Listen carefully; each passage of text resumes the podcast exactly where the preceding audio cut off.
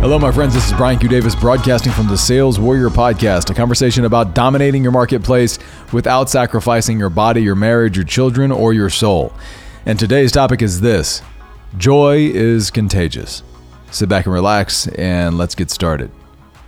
So, today we celebrated the joint birthday party of both of my daughters. My oldest daughter was born on the 15th of January, and my second daughter was born on the 19th of February. So we decided, I say we, the royal we, the collective we, the we as in my wife, decided to have a party in the middle of those those two parties for all the friends so we could have one big party with all the friends. And uh, my wife put that together today at a little place in North Dallas. And uh, it was a wonderful day. It was a place where children can go. It was this this uh, place with it was like a museum, but for kids. And basically, you just go in, you have the whole space, and the kids are all running around, and you just turn them loose. And there's pizza and cake, and uh, it's just really cool. And so there was there was a ton of kids there. There was fam- there was moms, dads, brothers, sisters.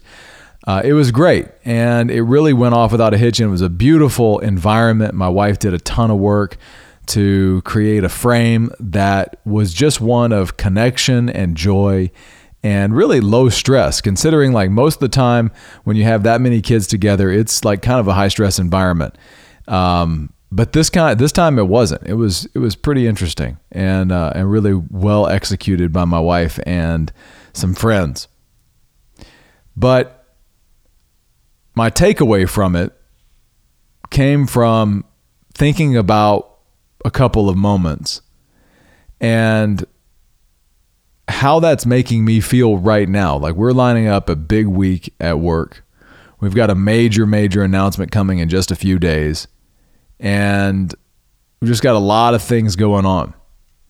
And so I find myself Sunday night, the Super Bowl's on somewhere. I'm not even sure what the score is right now. Frankly, I don't have time to even watch it. Um, find myself Sunday night even after all of this, pretty exhausted and starting to get this feeling of stress, like that that feeling of you know like school's starting tomorrow and there's just not I mean there's things to be excited about, but at the same time there's just a lot and I'm bloody tired right now.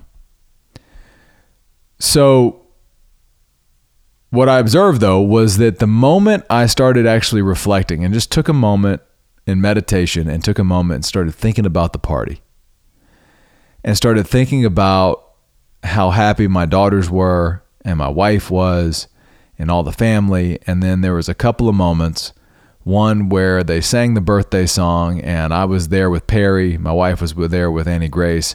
And I just got to watch Perry try to figure out what to do with a candle. Like she wasn't quite, she tried to blow it out but it was just really cute and it was just a beautiful moment. Then I went over to my daughter Annie Grace, and by that point she'd already blown out her candle and she was about four fifths of the way through a cupcake, and uh, not a small amount of it smeared on her face with icing.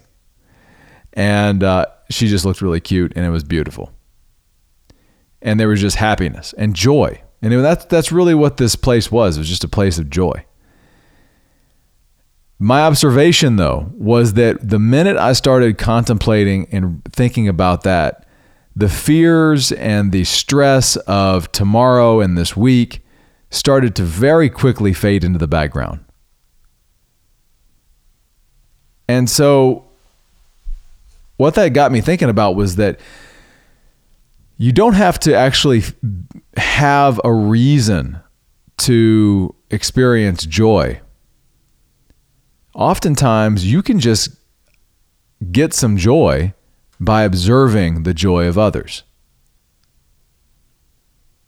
Isn't that interesting? It's contagious. Like, I was just thinking about observing the joy of my daughters, and that started to push away the darkness in my mind tonight. I started thinking about how our families give us that those moments of joy. I started I went beyond the party and I just started thinking about all the moments that my little ones have every single day where they're happy about something. I mean, my older older one just as she was going to bed just got excited about all the balloons that were in the house and she was so excited running around and just couldn't come down hardly. Of course, the whole time my frame is like I'm so tired, just go to bed, just go to bed, just go to bed and while I'm doing that, I'm literally missing the fact that there's this 4-year-old that is in a pure state of joy it's a damn shame. I, you know, in the moment, it's really tough to hold the space, especially when you're exhausted. But that really is the game. That's that's the place. Like that's the that's the battle. The joy that our children and our family bring to us and give us the opportunity to experience every day, and yet we miss it so much of the time.